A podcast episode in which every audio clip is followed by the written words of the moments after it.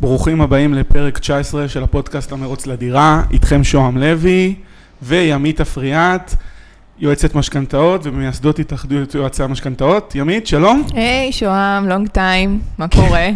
כן, אצלי מצוין, עבר הרבה מאוד זמן. אבל uh, הנה, איתנו היום לירון דורי, שהיא יזמית נדל"ן, רואת חשבון ומנטורית NLP להצלחה אישית ועסקית. לירון, שלום. שלום, שלום, מה נשמע? איזה אנרגיות, איזה כיף שאת פה. האנרגיות באות עם האנשים אה, שמסביב. אנחנו עושות פה ככה girl power. נכון, זה, זה הדרך אגב להצלחה. לגמרי. כן.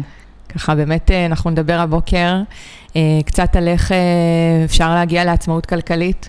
באמצעות uh, תכנון uh, פיננסי ואסטרטגיה נכונה, ואיך אפשר uh, לצלוח uh, גירושים ולא לפחד מהפן הכלכלי. נכון. ושזה לא יעצור אישה שלא מרוצה ממערכת היחסים שלה, שלא מרוצה מאורח החיים שלה, ומה היא צריכה לעשות בשביל ככה אפילו להכין את הקרקע ולצאת לחופש הזה, שהיא תהיה שלמה. ואני רוצה רק שתציגי את עצמך קצת, תספרי על עצמך קצת, כי זה נורא מרתק לשמוע את כל מה שאת עושה. אני לא יודעת איך את מספיקה, מטורף. איך מספיקים את זה באמת? איך מספיקים לעשות את הכל? ישנים שעה? אה, לא, האמת שאני דווקא מקפידה לישון כמו שצריך, אני גם לא קמה מוקדם, אני שש קמה שעות שינה. מאוחר. שש שעות. לא, אצלי אוקיי. מועדון החמש בבוקר זה יותר מועדון החמש אחר הצהריים. אוקיי. אה, אה, אז כי אני גם עובדת בלילה, אז זה לא תמיד מסתדר. מה זה בלילה? 12? אחת? אני עובדת גם מול ארצות הברית, אז זה אומר שכאילו אם יש איזה משהו, אז גם מבחינתי בשלוש בלילה אני אעבור. וואו. כן. באמת וואו. אמ, אבל אני מקפידה על שעות שינה. אז אני אספר מה אני עושה, אז יש לי שלושה עסקים. Uh, הראשון זה אני יזמית נדל"ן, גם בארץ, גם בארצות הברית. אני מלווה משקיעים, גם לעסקאות חד פעמיות, אבל גם עם תוכניות אסטרטגיות, שבעצם כוללות גם את התמהיל המימוני, וגם איזה סוגים של עסקאות אנחנו צריכים לעשות. הכל בשביל להגיע לאיזשהו יעד של ממש משכורת פסיבית, נטו ממס, נטו מהחזרי מימון שהמשקיע רוצה. אה, יש לי משרד ראיית חשבון, אני גם רואת חשבון. אה, יש לי הסמכה לניהול סניף בנק, אז זה בעצם הפן המימוני, ואני עושה תהליכי אה, מנטורים וקורסים לנשים, לבעלי עסקים, ליזמים, הרצאות, זה אחד מהדברים אגב שאני הכי אוהבת. מדהים. אני אוהבת לדבר, כאילו. כן, מבחינים. ניתן לך, ניתן לך פה לדבר בלי סוף. זה ניכר, כאילו, אתם אומרים, זה לא... כן, לגמרי. אה, כן, אני סוגר את המיקרופון. לא, לא, ממש לא. סתם, סתם. לצחוק. טוב, אז בעצם אה, בואי רגע נתמקד בכל הנושא של אה, נשים. למה, למה נשים עושות את זה פחות? למה, פחות? למה זה פחות מעניין אותן בכלל? כאילו לצאת לעצמאות כלכלית ולהיות בלתי תלויה. אמ, יש את, ה, יש את הפן האמיתי, הרציונלי, ויש את הפן המנטלי. בפן הרציונלי מחקרים מראים שנשים מנהלות את הכסף בצורה יותר טובה, שנשים הן משקיעות יותר טובות, אבל יש את הפן המנטלי שחוסם הרבה נשים, כי נשים בודקות יותר, נשים ילמדו גם בהרבה יותר, שמצד אחד זה טוב, יש לך יותר ידע, אבל השאלה היא, האם תעשי עם הידע הזה משהו או לא. אה, וזה כאן הפער בדיוק בין מספרים ובין ידע ולדעת, לבין באמת החוסן המנטלי של ללכת ולעשות. כן, יש אני המון המון זה לא יהיה- פחד. זה- אני דווקא הייתי חושבת, לא חקרתי את זה, אני מניחה שחקרת והכל, אבל כן. הייתי חושבת שזה דווקא יותר אינטואיטיבי אצל נשים. פחות אה, משקיעות הרבה הרבה מחקר וח, וחשיבה, אלא הולכות באמת עם איזושהי תחושת בטן. יש להם תחושת בטן עם הבחירה של האנשים, שזה נכון. זאת אומרת, ברגע שאישה בוחרת לעבוד עם מישהו, זה תחושת בטן, שאגב, גם אין דבר כזה תחושת בטן, זה הכל עניין של אסטרטגיה, שאנחנו עושים באופן לא מודע. הרי אם נגיד אני עכשיו מדברת איתך ואני רוצה שתעשי לי את המשכנתה, ויש לי תחושת בטן מאוד מאוד מאוד חזקה שאני רוצה שאת תלווי אותי במשכנתאות, זה לא רק בגלל תחושת בטן, זה עדיין בגלל מתבסס על איזה מידע מקדים. כן, שאני קראתי, שאני שמעתי אנשים מדברים עלייך, משהו במנח הגוף שלך, שאני מפרשת אותו באופן לא מודע. אז יש לי תחושת בטן מאוד חזקה לעבוד איתך, אבל היא למעשה אסטרטגיה שאני מייצרת בלא מודע שלי. אז נשים בוחרות את האנשים שהן עובדות איתם, לפי תחושת בטן, את ההשקעות, הן מאוד מאוד, בדרך כלל רובן מאוד מאוד לומדות, אפילו למידת יתר. כאילו הסטודנטיות הנצחיות, הן ילכו, הן יעשו קורסים. אם מסתכלים בקורסים של נדל"ן, ובכלל בקורסים פיננסיים, יש נשים. כמה מתוכן. נוסעות בפועל, לאחר מכן, פחות. אמ, יש יותר אה, חשש.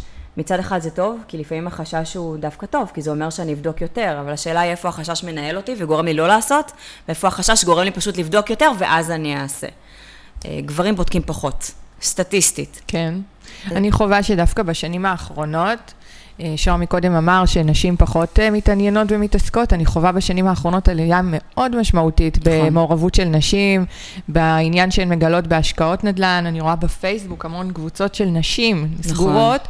שמדברות על כסף, שמדברות על מינופים, שמייעצות אחת לשנייה, נדל"ניסטיות, וממש ככה שיח אה, מאוד פורה, וזה מדהים לראות וזה כיף.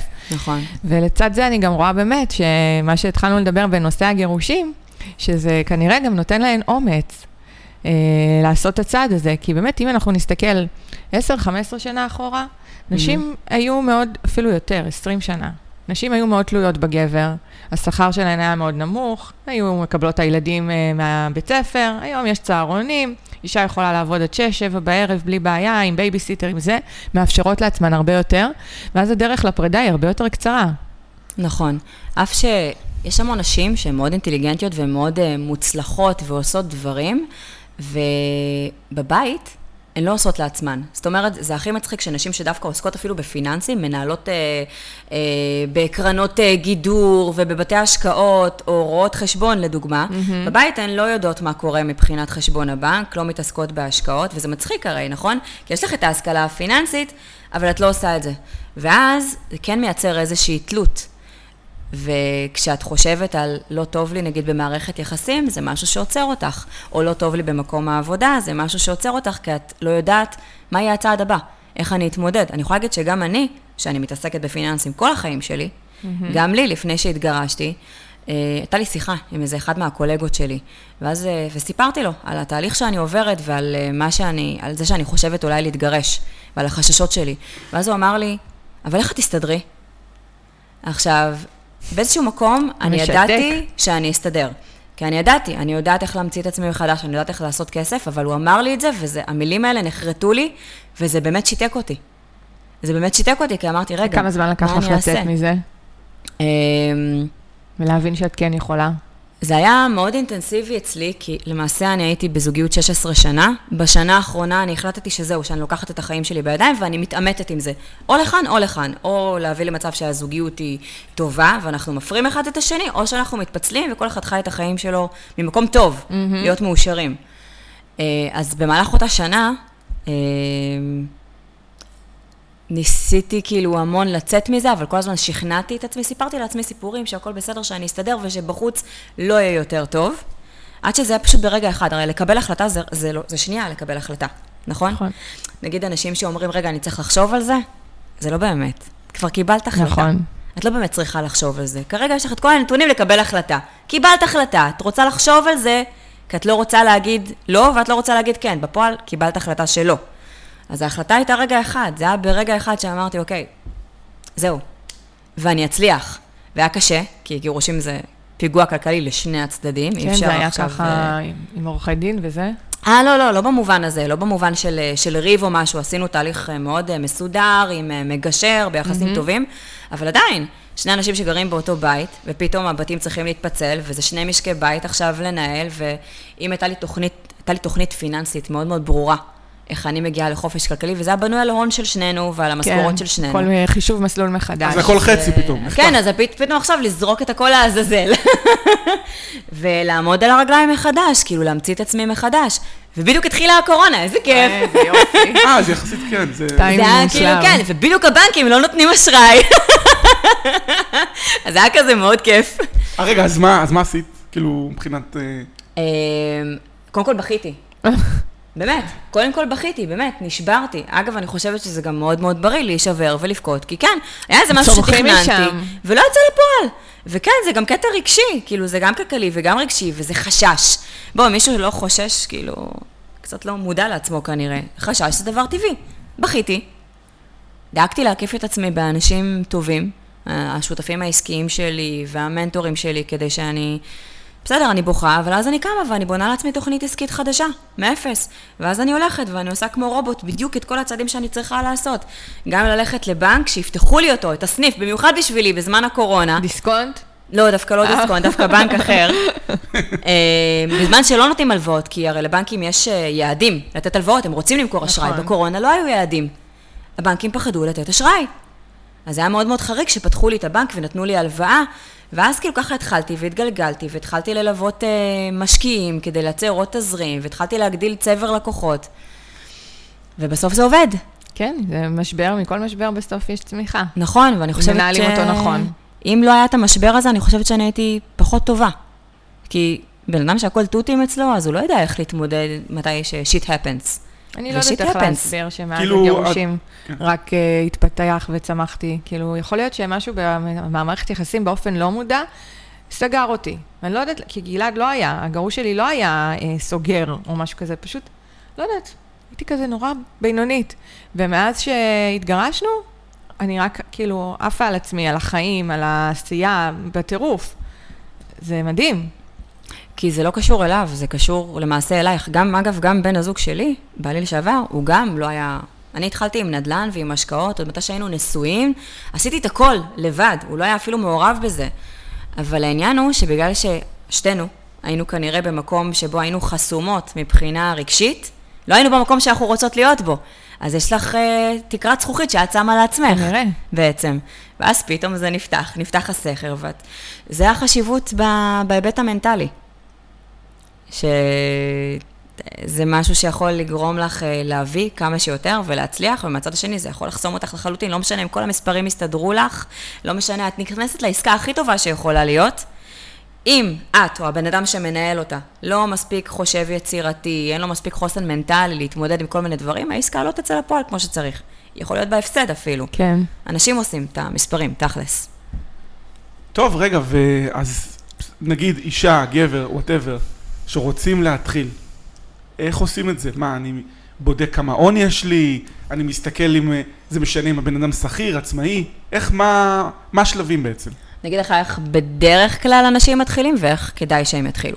בדרך כלל אנשים מתחילים עם פוסטים בפייסבוק של מה אתם אומרים על ירוחם, מה אתם אומרים על ערד, על בת ים, על זה. עכשיו, זה ממש לא השלב הראשון שצריך להתחיל איתו, זה השלב האחרון. למה? כי ההשקעה היא כלי להשיג מטרה. טקטיקה, אז אתה לא כן. בוחר את הכלי לפני שאתה מבין מה המטרה, ולפני שאתה מבין מה המצב שלך. הדבר הראשון שצריך לעשות, זה להבין מה תמונת המצב הפיננסית. ללכת לימית, לראות, אוקיי, איזה משכנתה אני יכול לקחת, איך אני עושה לי מינוף, איך אני מגדיל את עצמי מנקודת המוצא שלי, ורק אז אנחנו בוחרים את ההשקעה. הרי כל השקעה יש לה, אגב, בכל מקום בארץ ובעולם, כמעט בכל מקום, יש השקעות מדהימות. כמו שבכל מקום גם יש דירות ריקות, ויש גם השקעות לא טובות. אז העניין הוא לא לבוא ולהסתכל על המקרו ולהגיד בת ים היא טובה או לא טובה. אין דבר כזה. יש עסקאות טובות בבת ים, ויש עסקאות מחורבנות בבת אז ים. לירון, בעצם בתכנון האסטרטגי בא הלקוח ואומר לך, לירון, אני רוצה בעוד עשר שנים אה, שתהיה לי הכנסה פסיבית של, סתם אני עשרת אלפים שקלים, איך אני מגיע לשם? יש לי היום 150 אלף, 200 אלף שקל. אופציה שנייה, אני רוצה היום הכנסה פסיבית של 3,000 שקל בחודש, איך אני, כאילו הוא מגדיר את המטרה ואת עוזרת לו בעצם באמצעות הכלים שיש לך, שהוא יגיע לאותן אה, מטרות. בדיוק, אני בונה לו תוכנית אסטרטגית, שהיא כוללת גם תכנון מס נכון, כי המס שאנחנו משלמים תכלס יכול להשפיע מאוד על התשואה. היא כוללת גם, גם את ה... לשכירים זה רלוונטי, זה תכנון מאוד מס, נכון? רלוונטי, כן, בטח, כי הרי כל מה שקשור לנדל"ן, כל מה שקשור לרווחים שאנחנו עושים, זה תמיד ממוסה. בין אם אנחנו עושים את זה בחו"ל ובין אם אנחנו עושים את זה בארץ. כי המיסוי בארץ הוא פרסונלי. אז גם אם עשיתי רווחים במקום אחר נידח, אני עדיין אמוסה עליהם כאן בארץ. אז זה מאוד חשוב לתכנן את המס, חשוב לתכנן את המינוף, איזה הלוואות אני לוקחת, מה הגובה, מה הפריסה, איזה משכנתאות גם? אני לוקחת. כן, איך אני מאתר את המקורות הזולים? בדיוק, נכון, איך אני משתמשת קודם במימון הזול, ואגב, לפעמים זה לא יהיה תמיד המימון הזול. לפעמים אני אעדיף מימון שהוא טיפה יותר יקר, אבל אני פורסת אותו לזמן יותר ארוך, וזה מאפשר לי צמיחה כלכלית. ורק אז אנחנו בוחנים איזה סוגים של השקעות צריך לעשות כדי להגיע ליעד. זאת אומרת, זה, זה אף פעם לא יהיה רק איפה אני משקיעה, או איזה סוג של נכס, זה תמיד יהיה גם הסוגים של הנכסים, הסוגים של ההשקעות, איפה, מה המטרה התזרימית, איזה מינוף אנחנו לוקחים, עם איזה אנשים אנחנו מתקשרים בדרך, ואיך אנחנו מתכננים את המס. ככה באמת אפשר להגיע להכנסה פסיבית שהיא מאוד יפה, מאוד אה, יציבה. להגיע לזה בעצם בצורה הכי מהירה, ומצד שני הכי זהירה, כי בסופו של דבר אנשים לא רוצים לסכן את עצמם. לסכן את הכסף שלהם. יש לנו בית, ברור. יש לנו משפחה. עבדו מאוד קשה עבור הכסף הזה. נכון, אז צריך לבנות את זה בצורה שהיא מצד אחד זהירה ושמרנית, אבל מצד שני, אני אוהבת זהירות ושמרנות. גם אני. מאוד. אמרתי לכם לפני זה, תקבעו לצאת אני ביחד. אוהבת סולידיות, כן, לא, זה בואי- נותן נצא- שקט בואי נצא נפשי. לאיזה קפה סולידי ביחד. קפה סולידי. קפה סולידי, כן. אני, אני, אני מאוד שמרנית, כאילו, בתפיסה שלי, כי עוד פעם, אני מבינה כמה קשה אנשים עובדים עבור הכסף נכון. הזה, אבל אני גם מבינה שחייב לסכן אותו, ולו במעט, בכדי ל, ל, שהוא יעשה כסף. נכון, אחרת, שוכב בבנק ועושה 0% ריבית, זה, זה פשע. בדיוק. אבל גם פה צריך מישהו באמת שסומכים עליו, נכון. מישהו אמין, עם אה, ככה באמת אה, תעודות על, אה, על הצלחות, ובאמת אה, לסמוך וללכת בדרך הזו, כי אחרת מפספסים בענק, מגיעים לגיל 50 עם המשכורת הרגילה, ו- ואין חופש כלכלי. אין, להפך. ומתסכל. שזה אני אגב הכי זה מסוכן. המון. זה הכי מסוכן. שאין הרי- חופש? כן. כי אנשים בעצם מאוד מפחדים לסכן את ההון שלהם בהשקעות, אבל הם לא מבינים, א', אם הכסף שוכב בבנק, אז הוא נשחק. זאת אומרת, 100 אלף של היום זה לא ה-100 אלף שיהיה עוד כמה שנים, זה דבר ראשון. דבר שני, אם אנחנו תלויים רק במקור הכנסה אחד, נגיד הכנסת משכורת או העסק שלנו, וקורה משהו, אז אנחנו במצב הכי מסוכן בעולם. תראי מה קרה בקורונה. בעלי נכון. עסקים שהיו ממונפים בהלוואות לעסק, בלי שום כריות ביטחון, פשוט סגרו את שעריהם. נכון, פשוט סגרו כל, אני נוסעת מלא בהוד השרון, בפתח תקווה, באזור של הבנקים, בארג... אני רואה הכל, השכרה, השכרה, השכרה, מלא עסקים נכון. סגרו. זה מטורף. נכון. אין לאנשים מודעות לחיסכון, לתכנון. אני רוצה שבאמת ככה, כל מי שמאזין, יישב רגע עם עצמו ויחשוב איך אני יכול ל- להיות מוכן לתרחיש רע, ולא רק לתרחיש רע, לחופש כלכלי. נכון. לשבת עם תוכנית יעדים, מה אני רוצה, מה אני רוצה לילדים, מה אני רוצה להגיע, ולתכנן את הדבר הזה בצורה... כן, אם זה נשמע לאנשים לפעמים הזוי. מה, אני אתכנן את הבר מצווה של הבן שלי בעוד עשר שנים? כן! כי אם אין לך כסף לקיים לו אירוע, ואז אתה לוקח הלוואה, ו- ונכנס לסחרחרה הזו בתוך העובר ושב, למה לא לתכנן מוקדם? נכון. אני גם, כל הזמן אנחנו, נראה לי כל פרק יש לנו את המילה תכנון מוקדם. היינו צריכים להחליף. את השם של הפודקאסט. כן, תכנון מוקדם, זה- עם ימית. ממש ככה, אבל זה כאילו א'-ב'. אבל את יודעת מה מצחיק? שדווקא אנשים כן מתכננים מוקדם, אבל מה הם מתכננים מוקדם? הם מזמינים מראש חופשות בחו"ל שמונה חודשים מראש. הם אה, מתכננים שזה מראש... בראש סדר העדיפויות שלהם פתאום. כן, שזה מתכננים. מראש את החתונה הגדולה ואת הבר מצווה או את הבת מצווש של הילדה, משקיעים על זה הון תועפות. עכשיו, כאן אתם מוכנים לשים את הכסף, אבל רגע, מה עם העתיד הכלכלי שלכם? איך אתם רוצים להזדקן בכבוד? הם חושבים שזו הדרך הלא מסוכנת, שזו הדרך הבטוחה, למעשה זו הדרך הכי מסוכנת. כי הם משקיעים בהוצאה, יותר בהוצאה שלהם במקום בהכנסות. אנחנו למעשה מושקעים בהוצאה אחרי הוצאה אחרי הוצאה. אנחנו לא מייצרים לעצמנו לא את ההווה הכלכלי שאנחנו רוצים, ולא את העתיד הכלכלי שאנחנו רוצים. הכסף שלנו נשחק, זה הדבר הכי מסוכן. עכשיו, אגב, אני מאוד מבינה, אני הייתי כזאת. כאילו, עם כל זה שאני באה מתחום הפיננסים, שוב, אמרנו הכל מנטלי, אני הייתי כזאת. השמרנות, שלא לא להשתמש בכסף. שזה אפילו, זה over שמרנות. אני עדיין מאוד שמרנית. זה אומר שאני מתכננת את עצמי, אבל אני עושה. אז זה לא, היה, לא הייתי קוראת לזה שמרנות, זה היה פשוט פחד. פחד וחוסר הבנה אמיתית לגבי מה אני יכולה לעשות, ומה מגיע לי. ותגידי, מעבר לתכ... לליווי אה, של השקעות נדל"ן, במסגרת התוכנית האסטרטגית, את גם ממליצה על עוד דברים? יש לך אה, אפשרות, נגיד, לא יודעת, שוק ההון, אה, עוד אה, רעיונות, יש אה, כל מיני אה, אתרי אינטרנט, חנויות, איך קוראים לזה, נו? חנויות דיגיטליות, אמזון, איביי. כאלה. זה גם בתוך התוכנית האסטרטגית? יש לי? משקיעים שמגיעים אליי עם איזשהו רצון מסוים. נגיד, באמת יש לי איזה זוג משקיעים שהם עושים אמזון. אז בתוכנית האסטרטגית, אז בנינו להם בעצם תזרים שילך לאמזון ותזרים שילך לנדל"ן. אה, יש לי זוג משקיעים אחר שרצה להשקיע בשוק ההון. אז ממש פיצלתי את ההון ולקחתי איתי לתמונה עוד אה, יועץ פנסיוני שיעשה לנו בעצם מעולה. את כל ה... מהמם. זאת אומרת, אני לא אייעץ למישהו בתחום שהוא לא בתחום הבנתי המלאה, אני אבל תתני לו את המעטפת דרך אה, שיתוף נכון. פעולה. נכון, זה לא, את. לא מכוונת רק נדל"ן, זו הכוונה שלי. אז אם מישהו בא עם איזושהי ידיעה ברורה, נגיד שאני רוצה גם שוק ההון וגם נדל"ן, אנחנו נצרף לתוכנית מישהו שהוא מתחום שוק ההון, ואז אנחנו נבנה את זה, וזה יהיה בכפיפה, כי בסופו של דבר... וההמלצה שלך באופן כללי תהיה בעיקר נדל"ן? אני או מבינה שזה נורא בנדל"ן. תלוי באישיות של הבן אדם שאת מלווה? מישהו שבא אליי, אז הוא יודע שהוא יעשה איתי נדל"ן, כי אני מבין, זה תחום ההתמחות שלי, אני עושה נדל"ן. גם, אה, אני גם עושה שוק ההון, למעשה כולנו עושים שוק ההון, כי אנחנו מושקעים דרך הפנסיות שלנו. אז, אה, אז אני עושה נדל"ן, ומי שמגיע אליי עושה נדל"ן. עכשיו, למה אני עושה נדל"ן? שוב, אמרנו, דיברנו על שמרנות, דיברנו על סולידיות. שוק ההון אפשר לעשות תשואות מדהימות. מדהימות. אבל זה ספקולטיבי. עכשיו, אני אפילו למדתי תואר שני, תואר שני, אני עשיתי כאילו עם התמחות בשוק ההון, אני פשוט הבנתי שזה לא מתאים לאופי שלי. שאני מעדיפה לעשות את זה בדברים שהם יותר יציבים, בדברים מוחשים, שזה אגב בסדר. יכול להיות שאני מפסידה, בגדול, עם זה שאני לא עושה שוק ההון, ויכול להיות שבהמשך אני גם אעשה. כרגע, לי זה מרגיש מסוכן. שוב, כל בן אדם עם העדפות שלו, נכון? אי אפשר, בן אדם לא יכול לעשות השקעה שהוא מרגיש שאתה לא בנוח. אם את לא ישנה את הטוב בלילה, את לא צריכה לעשות את ההשקעה. לא כן. משנה מה המספרים אומרים. נכון. ותגידי, מבחינת ההשקעות בארצות הברית, את עושה את הפתיחת חשבון שם, ואת כל ה... איך קוראים לזה? LLC, נכון? כל ה... את מטפלת בזה, או שצריך מישהו בארצות הברית שיעשה את זה? אני נותנת ללקוחות שמגיעים אליי, אני מאפשרת להם את כל המעטפת. זאת אומרת שאם הוא רוצה, נגיד, אה, יש לו רואה חשבון אמריקאי, לך איתו. אם אתה רוצה המלצה לרואה חשבון, אני אקשר אותך לרואה את לא חשבון. יכולה לעשות בארץ את הכל? זה חייב שם שיהיה רואה חשבון? יש, מקומי? אה, יש רואה חשבון עם רישיון ישראלי ויש רואה חשבון עם רישיון אמריקאי. אז אה, למעשה צריך את הרואה חשבון הישראלי ואת הרואה חשבון האמריקאי. אגב, הרבה אנשים מאוד נרתעים, אומרים, וואי, יהיה לי רואה חשבון כזה, רואה חשבון כזה, כמה עלויות, כמה זה.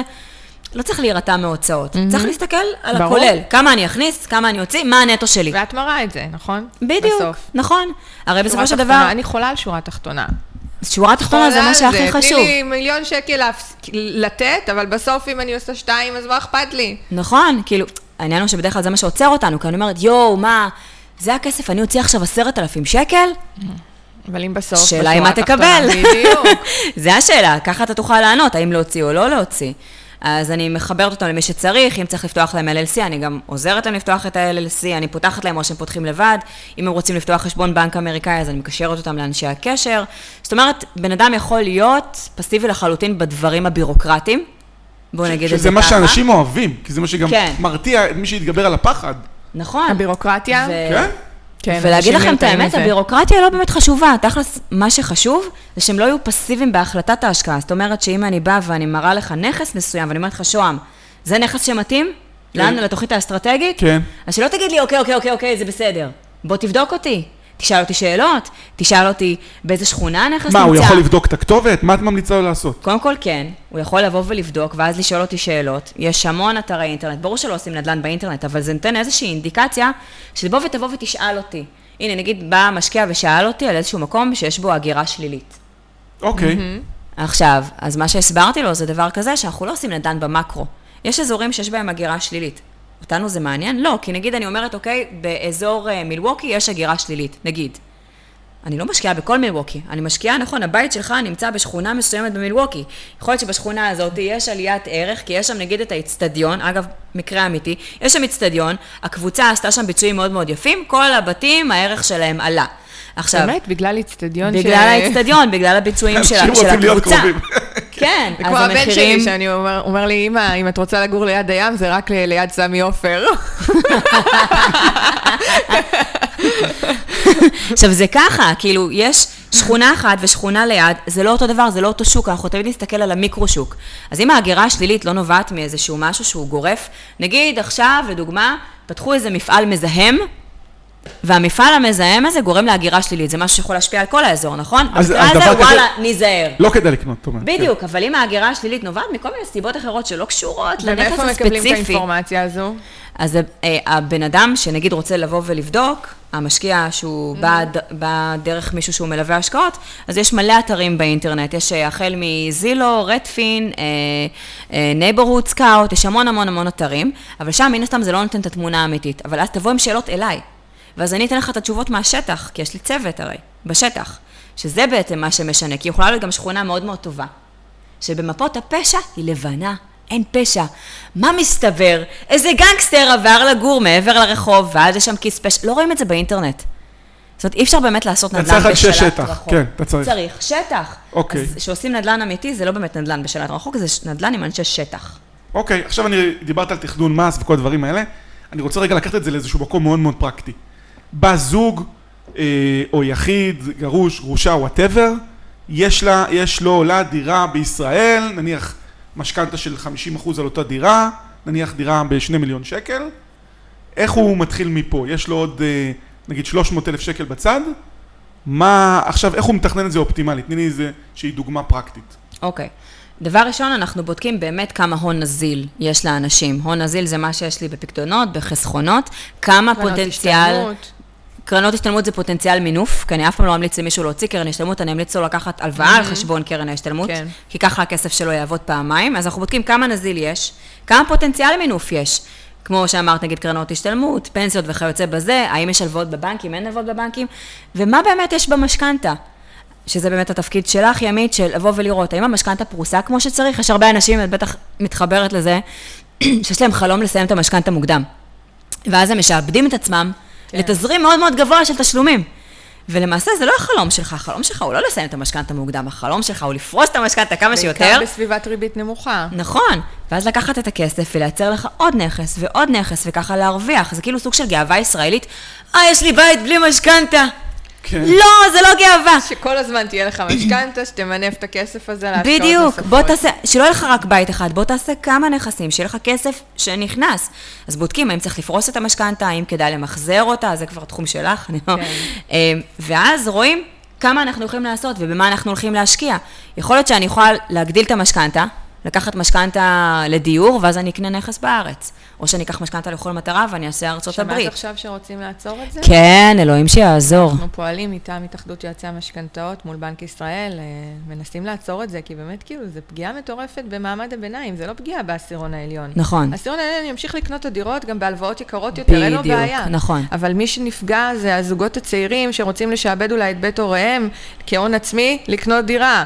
וככה נכון. להתחיל את ה... להתחיל חיים. הרגל הראשונה שלהם בנדל"ן. ועכשיו יתמחרו להם את זה פי שתיים. נכון, למה? למה נכון. לתמחר להם את זה פי שתיים? מה הפשע בלשעבד בית קיים לטובת רכישה? בדיוק. מה החטא הגדול פה? אני לא, לא לא רואה רוצים פה... שהמחירים יעלו פה. אבל המחירים עולים בכל מקרה, בלי נכון. קשר להשקעות. היום ההשקעות, אנשים לא קונים דירות בשתיים ובשלושה מיליון שקל להשקעה, הם קונים דירות של 600 ו-700 אלף להשקעה. זה לא שם הבלגן, כאילו, הבעייתיות בעליית המחירים. שיפשירו קרקעות. מה, כאילו, אני באמת לא מצליחה, זה ממש ממש מקומם ומכעיס אותי, כי אני רואה פה נטו פגיעה באנשים הצעירים ב, ב, נכון. במדינה הזאת. בבני 30 שעושים את הצעד הראשון שלהם ורוצים להתחיל, להתחיל את החופש הכלכלי הזה שאנחנו מדברים עליו. נכון. זה לא פוגש את אלה שיש להם חמש, חמישה, שישה דירות, זה לא פוגש את אלה שרוצים אה, אה, עוד נכס אה, אחרי שיש להם כבר בית בשווי ארבעה מיליון שקלים, זה לא פוגש אותם. הם ייקחו עוד הלוואות יקרות בארבעה, חמישה אחוז, לא אכפת להם. אבל למה לפגוע בצעירים? זה מה שממש מקומם אותי. נכון, גם ככה... וכאילו אה, אני מרגישה שהם מפספסים את זה בענק. מאוד מפספסים. זה כאילו יש אה, משהו ברגולציות, גם היה את זה עם אה, מס על דירה שלישית. שאמרו, טוב, וזה, זה יעצור את העלייה. כן. הדברים האלה בפועל לא עובדים על השוק. אז יש איזשהו פער בין הרגולטורים לבין מה שקורה בשוק, ויש כאן פגיעה מאוד אדירה באנשים, אנשים רגילים. כן, אנשים שקמים לא בבוקר, עשירים. פותחים את העסק, הולכים לעבודה שלהם, ווואלה, מה הם רוצים? מה הם רוצים? הם רוצים לחיות בכבוד? הם רוצים שתהיה להם את האפשרות לתת לילדים שלהם מה שהם רוצים? מה הם רוצים בסך באמת, הכל? לירון, אבל אני באמת אנחנו לא לא, רוצה- ב, לא בדור, בדור של ההורים שלנו. היה בסדר, משק, משק בית התנהל גם עם משכורת אחת והיה בסדר. כן. היום זה לא המצב. היום צריך שתי משכורות וצריך גם את ההכנסה הפסיבית. לא, היום מטורף, ההוצאות כל כך גבוהות, באמת. את לא, אין, אין לי, אין, באמת, אני רואה את משקי הבית, אני רואה היום זוגות. אם את אומרת פעם, הכנסה של 8-9 אלף שקל היו חיים איתה, היום זוגות בקושי עם 16. שמונה, תשע? כי- זה- פעם, 16 אלף שקל היום, הזוג בקושי מצליח ברור, להתקיים. ברור שלא. ברור, זה המון כסף 16 אלף מה? שקל. איך אפשר? על פניו. רק פעם, השכירות, לפ- משכנתה, נכון. מינימום ארבע. נכון.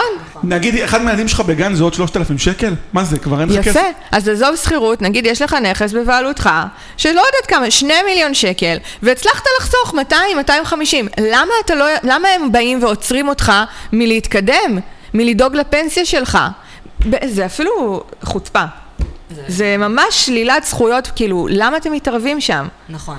במיוחד עכשיו, באמת, המשק ספג מכה כלכלית אדירה. בעלי עסקים ספגו מכה כלכלית שאי אפשר לתאר אותה. יש משפחות שפשוט נהרסו בגלל כל מה שהיה בקורונה. אז דווקא עכשיו, דווקא עכשיו לבוא ולמנוע מאנשים לבוא ולייצר איזושהי התקדמות כלכלית, הרי העניין הוא, יש אנשים שיבואו ויגידו זה רק כסף או העיקר הבריאות, זה לא באמת ככה, זה לא רק העיקר הבריאות, הרי כסף קונה גם בריאות, נכון. כסף מפחית לחצים, אם, אם יודעים לנהל אותו כמו שצריך, כסף מאפשר לנו לעשות דברים, כסף, כסף מאפשר לנו לחיות איזושהי רמת חיים שאנחנו רוצים. אז תנו לאנשים לבוא ולקיים את החיים שהם רוצים לקיים, כי תכלס אחלה מדינה שבעולם. כן. אבל בואו, תנו לנו תנו לנו, תנו לנו, תנו לנו. אל תגבילו אותנו ותטילו עלינו סנקציות ודברים שיעלו לנו אחר כך רק יותר, כי עוד פעם, לירון, הם ימצאו, אותם אנשים שרוצים לקנות דירה שנייה, יש אה, הלוואות חוץ-בנקאיות, ויש אה, היום אה, חברות ביטוח שנותנות הלוואות והכול. זה יפתח עוד יותר גם את השוק הזה, שאנשים ייקחו שם יותר, אבל התמחור יקר נכון, יותר. ומחירי הדירות לא חבל. ימשיכו לעלות. להפך, יקרה למעמד הביניים? ימשיך לרדת. יעלו עוד יותר. הם יעלו עוד יותר, כי הם ירצו אה, להקטין את, ה, אה, את זה שהם נכון. משלמים תשואות פחות טובות. ואז זוג צעיר. לא שלא, לא רק, לא שלא יוכל לקנות דירה למגורים, גם לא יוכל לקנות דירה למשקעה, הוא לא יוכל, הוא לא יוכל להתקדם. אז אה, כן, אני גם, אה, בוא נגיד את זה ככה, שעכשיו כדאי לקחת כמה שיותר כסף מהבנקים. כן, אה? תקשיבי, גם הריביות. לפני שסגרו עלינו את השלטר. הריביות ממש טובות, למרות שיש עומסים מטורפים, מטורפים. נכון. משהו לא נורמלי.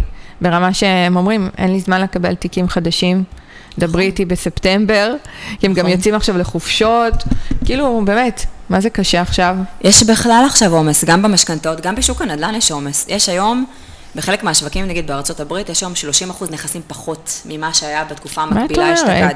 יש עדיין מוכרים שנשארים על הגדר, ומצד שני, המון משקיעים נכנסו, כי הם הבינו, אוקיי, עכשיו מתחילות כל מיני הזדמנויות, וגם כל מיני גופים מוסדיים נכנסו, המחירים עולים ועולים ועולים, היום בשביל להביא עסקה טובה, זה בהרבה יותר מאמץ, הרבה יותר מאמץ מאשר אה, מה שהיה בעבר. זה לא שאין עסקאות, כן, פשוט צריך יותר לעשות... קשה להשיג את עסקאות כן, טובות ומניבות. כן, וצריך לבוא ולעשות אה, שינוי תכנוני.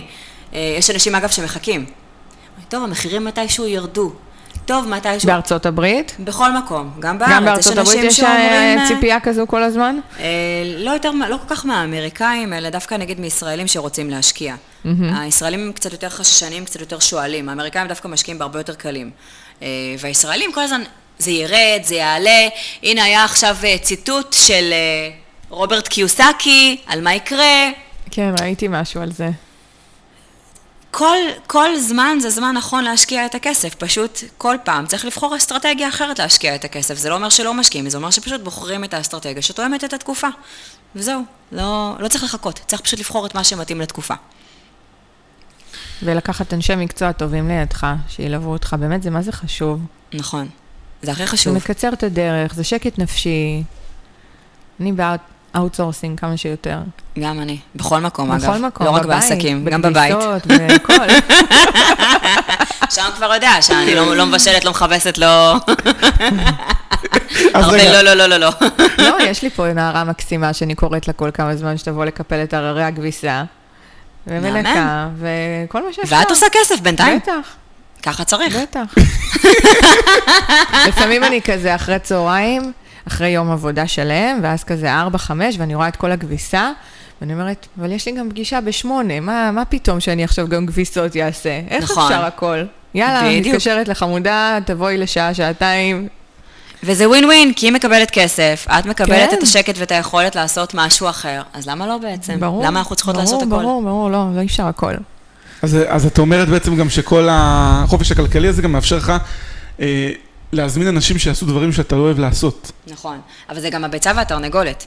כי מצד אחד, כשיש לך מספיק כסף, אתה נותן לאנשים כסף, הם עושים בשבילך דברים. מהצד השני, גם צריך לבוא ולעשות את ההשקעה באנשי מקצוע שיעשו כל מיני דברים, בשביל שאתה תוכל להגיע לחופש כלכלי. כי אם תעשה הכל לבד, בין אם זה כביסות, ובין אם זה למצוא השקעות, ובין אם זה ללכת לבנק ולקחת משכנתה לבד, שעדיין אנשים עושים את זה, ואני לא מבינה למה, אה, כי הבנקים לא באמת, מוכ... אין להם את ההכשרה לתת ייעוץ השקעות, מדויקת. אה, לתת ייעוץ משכנתאות שהוא נכון לבן אדם. Mm-hmm. הם, הם לא מכוונה רעה, אבל לשם הם מונחים. נכון. אז אה, לא צריך לחסוך כסף, צריך לחשוב איך אנחנו מרוויחים יותר כסף, כאילו זה, זה לראות הפואנטה. בכל פעולה לא כזאת, צריך אנחנו עושים כהשקעה. כן, להתמקד בלצמצם את ההוצאות ובאנשי מקצוע, אלא בעצם אה, להביא את האנשים שיביאו אותך להכנסה יותר גבוהה, זה מה שאת אומרת בעצם. בדיוק, הרי אם אני עכשיו הולכת לימית ואני אשלם לה כמה אלפים או וואטאבר בשביל שהיא תעשה לי משכנתה, אז אני לא מסתכלת על זה ככה, אני מסתכלת, אוקיי, אז היא תחסוך לי כמה עשרות אלפים, אולי אפילו יותר במשכנתה, שהיא- כן. שהיא תעזור לי לקחת. אני בתור בן אדם שניהל יועצי משכנתאות בבנק, אם אני לא מתעסקת במשכנתה באופן יומיומי, ברור לי שימית, יש לה מומחיות יותר טובה משלי. אז אני, אלך לימית. אני לא אסתמך על הידע שהיה לי לפני חמש שנים. לא. אני אלך לימית, אני אשלם לה את הכסף, היא תחסוך לי המון המון כסף. קרוב לוודאי, כן. אז, אז זה מה שעושים, אז הולכים לבן אדם, משלמים כסף, כי המטרה היא להרוויח יותר. לא להסתכל על אני ההוצאה. רוצה רגע שניגש לנושא אחר, שנורא מעניין אותי ככה מהשיחה שעשינו לפני שהתחלנו את ההקלטה. אה, סיפרת לי ממש בקצרה על שיש איזו אישה שרוצה להתגרש, אבל יש לה חשש ופחד באמת אה, ככה לעשות את הצעד הזה מהפן הכלכלי. נכון. בואי תספרי לי קצת דרך בעצם הכובע השני שלך, של העצמה וה-NLP, איך את באמת אה, מסייעת ל- בתהליך כזה, זה נורא מעניין אותי, ואני בטוחה שגם את המאזינים.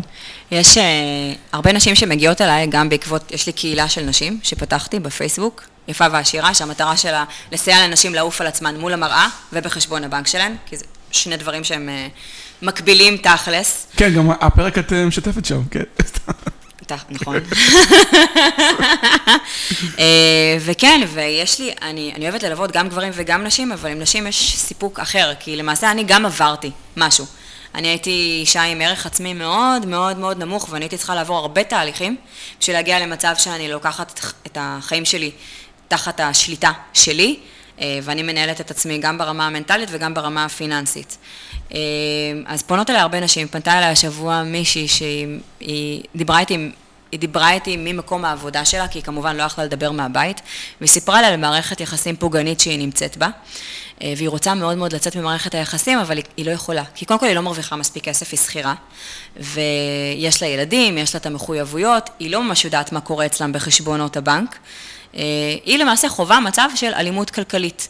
הרבה נשים חוות את המצב הזה, חלק מודעות לזה, כי זה בא גם לידי ביטוי בנגיד איזשהו שיח פוגעני מצד אה, בן הזוג, או אפילו אלימות שהיא פיזית, חלק לא מודעות לזה. חלק לא מודעות לזה, כי כביכול מערכת היחסים היא מערכת יחסים טובה, אבל אם את לא בשליטה ואת לא יודעת מה קורה, אז, ואת רוצה לצאת ממערכת היחסים, את מרגישה שאת לא יכולה, זה למעשה אלימות כלכלית.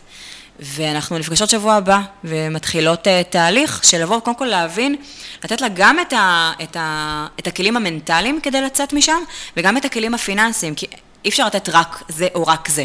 אם אני אתן לה עכשיו את כל הכלים הפיננסיים, היא עדיין תהיה עצורה וחסומה והיא לא תוכל לצאת משם.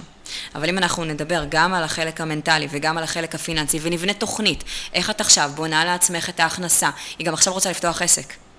אז איך את באה, היא מסיימת לימודים עוד uh, כמה חודשים, איך את באה, איך את בונה לעצמך עסק, איך את מייצרת לעצמך מנגנון הפניות the line של לקוחות, של להביא לך אנשים, את בונה את עצמך כלכלית, כדי שאת יכולה לצאת ממערכת היחסים הזאת, אבל לא לצאת ממנה בשן ועין. אלא לצאת ממנה במצב שאת אישה חזקה שמכלכלת את עצמה, ואת מגיעה לחיים שמגיע לך לחיות.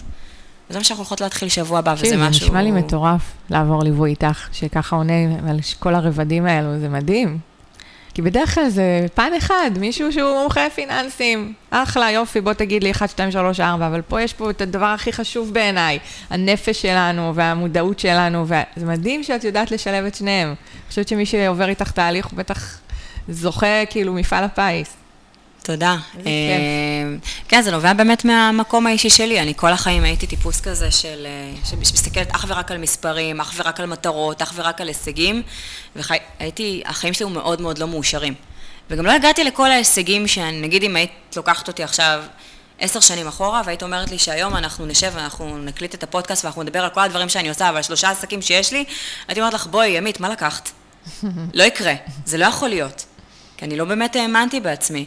היה איזשהו שלב, כשעבדתי בבנק, שפתאום קלטתי שיש כאן איזה משהו מעבר למספרים. ושאם אני לא מתקדמת, זה לא קשור למספרים, כי אני יודעת מצוין מספרים. ושאם יש בעלי עסקים שאני מלווה אותם בבנק, והם לא מצליחים להתקדם, זה לא רק המספרים. זה משהו אחר. יש אומרת אומרת- כל כך הרבה דברים כן. שכל כך אה, מזכירים לי את עצמי. מדהים. זאת אומרת, מה, מעניין אותי לדעת, מהעבודה הבנקאית את הבנת שבעצם העסקים זה לא בעיה של תזרים, זה לא בעיה של רווחים, אלא בעיה של mindset, של, של, של אומץ? של מה? איפה, כן, זה- כי איפה זה נמצא? שם אני התעמתתי עם זה בעצם בפעם הראשונה, כי אני, אני הגורם שהיה צריך לאשר או לא לאשר הלוואות לבעלי עסקים. כן. אז מן הסתם מאשרים את זה על בסיס אה, תוכנית אה, עסקית, וגם על בסיס, את, הבן אדם בא, רואים אותו, מסתכלים לו בלבן של העיניים, מבינים האם הבן אדם הזה באמת הולך לנהל את זה כמו שצריך, או לא לנהל את זה כמו אם שצריך. הוא מסודר, אם הוא... התחושה שלך, את מתכוונת. זה לא רק האם הוא מסודר, זה גם, אה, יש משהו באש בעיניים של בן אדם, ויש אה, בן אדם שבא עם עיניים כבויות. בן אדם שבא עם עיניים כבויות, אתה רואה שהוא לא יכול לנהל את זה, וראיתי את זה בפועל. ראיתי תוכניות עסקיות הדוקות. אנשים שמלווים ביועצים וואו. עסקיים מהטובים ביותר, שילמו להם המון כספים, ואת נותנת הלוואה, ואז הם מגיעים אלייך אחרי כמה חודשים לבנק עם חריגה, ושוב צריך לעשות להם סדר. ולעומת זאת, היו דווקא אנשים שלא הגיעו עם כל היועצים העסקיים, או לחילופין הגיעו עם יועץ, אבל הם בעצמם ידעו מה הם רוצים לעשות. היה להם את האש הזאת, הם ידעו. והם, הם הצליחו בהרבה יותר. אה, ואז שם הבנתי, כאילו שם זה לא הסתדר לי, אמרתי, איך זה יכול להיות? כאילו, איך זה יכול להיות? אני אישרתי לבן אדם הזה את ההלוואה, כל הנתונים הסתדרו, איך זה לא הסתדר? ודווקא הוא? דווקא השני? מפתיע. דווקא, ואז הבנתי שיש שם איזה משהו מעבר לזה. מה שנקרא אקסל אוכל הכל, ובעצם גם זה האישיות של הבן אדם והתפיסה שלו, זאת אומרת. זה אך ורק ככה, אני גם כל הזמן אומרת ל- למשקיעים, הרי תמיד יש איזשהו אקסל בסיסי כזה שמראים להם תחזית. אז תקשיבו, יהיה פער בין האקסל לבין מה שקורה בפועל.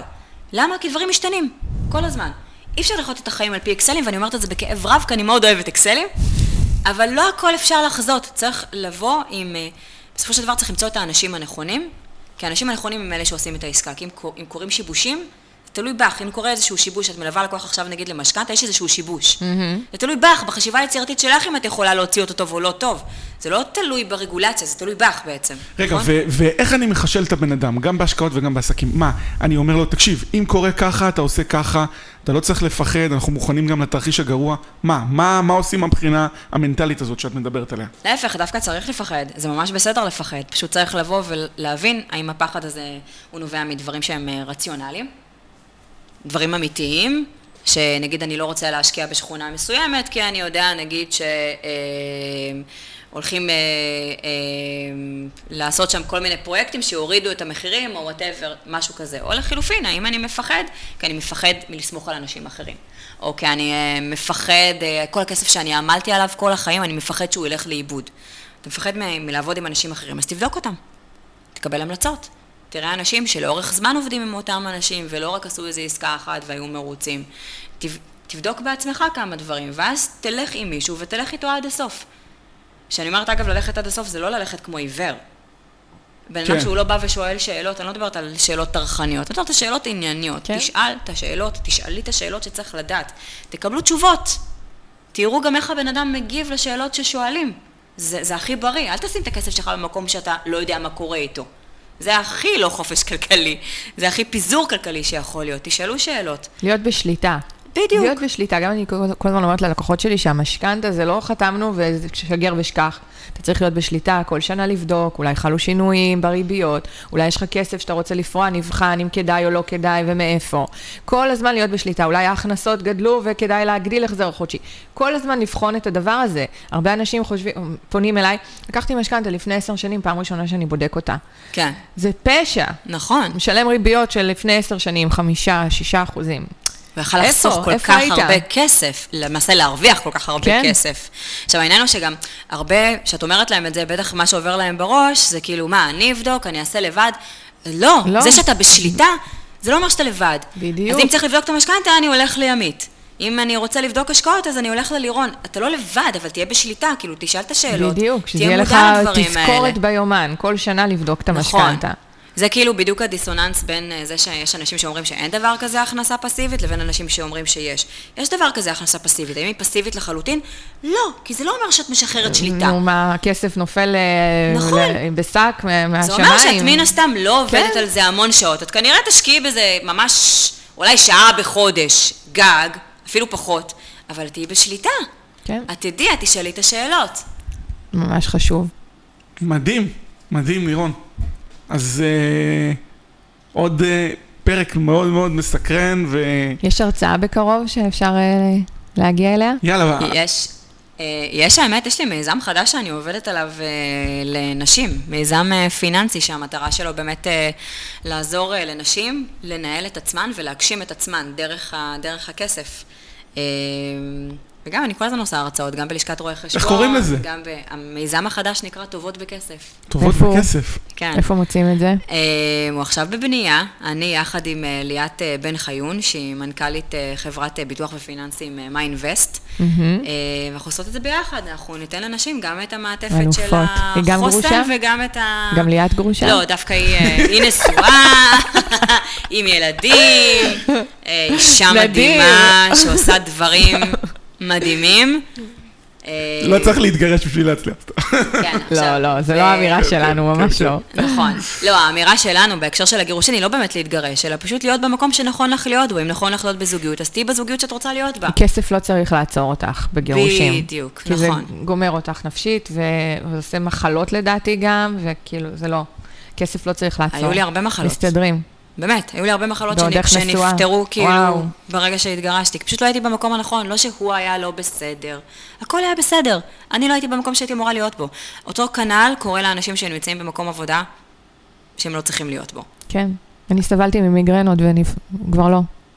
נכון, זה ככה, זה כאילו הגוף מדבר עם, ה, עם הנפש, ולהפך, בצורה כל כך הדוקה, ואנחנו נוטים לזלזל בזה.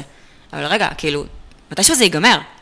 מתישהו יום יבוא וזהו, החיים יש להם איזה, יש, יש תוחלת, כאילו זה לא כן. אין סוף. אה, חשוב שאנשים אז- יבינו שאין שלמות, אבל צריך להיות שלמים. בדיוק. ולא לחשוב שאם אתה מתגרש או עובר מקום עבודה, אז הכל פתאום יהיה מושלם, אבל תהיה שלם עם עצמך. נכון. ואז מגיעים לחיים שרוצים לחיות. בדיוק. לא בשביל זה נולדנו. טוב, מצוין.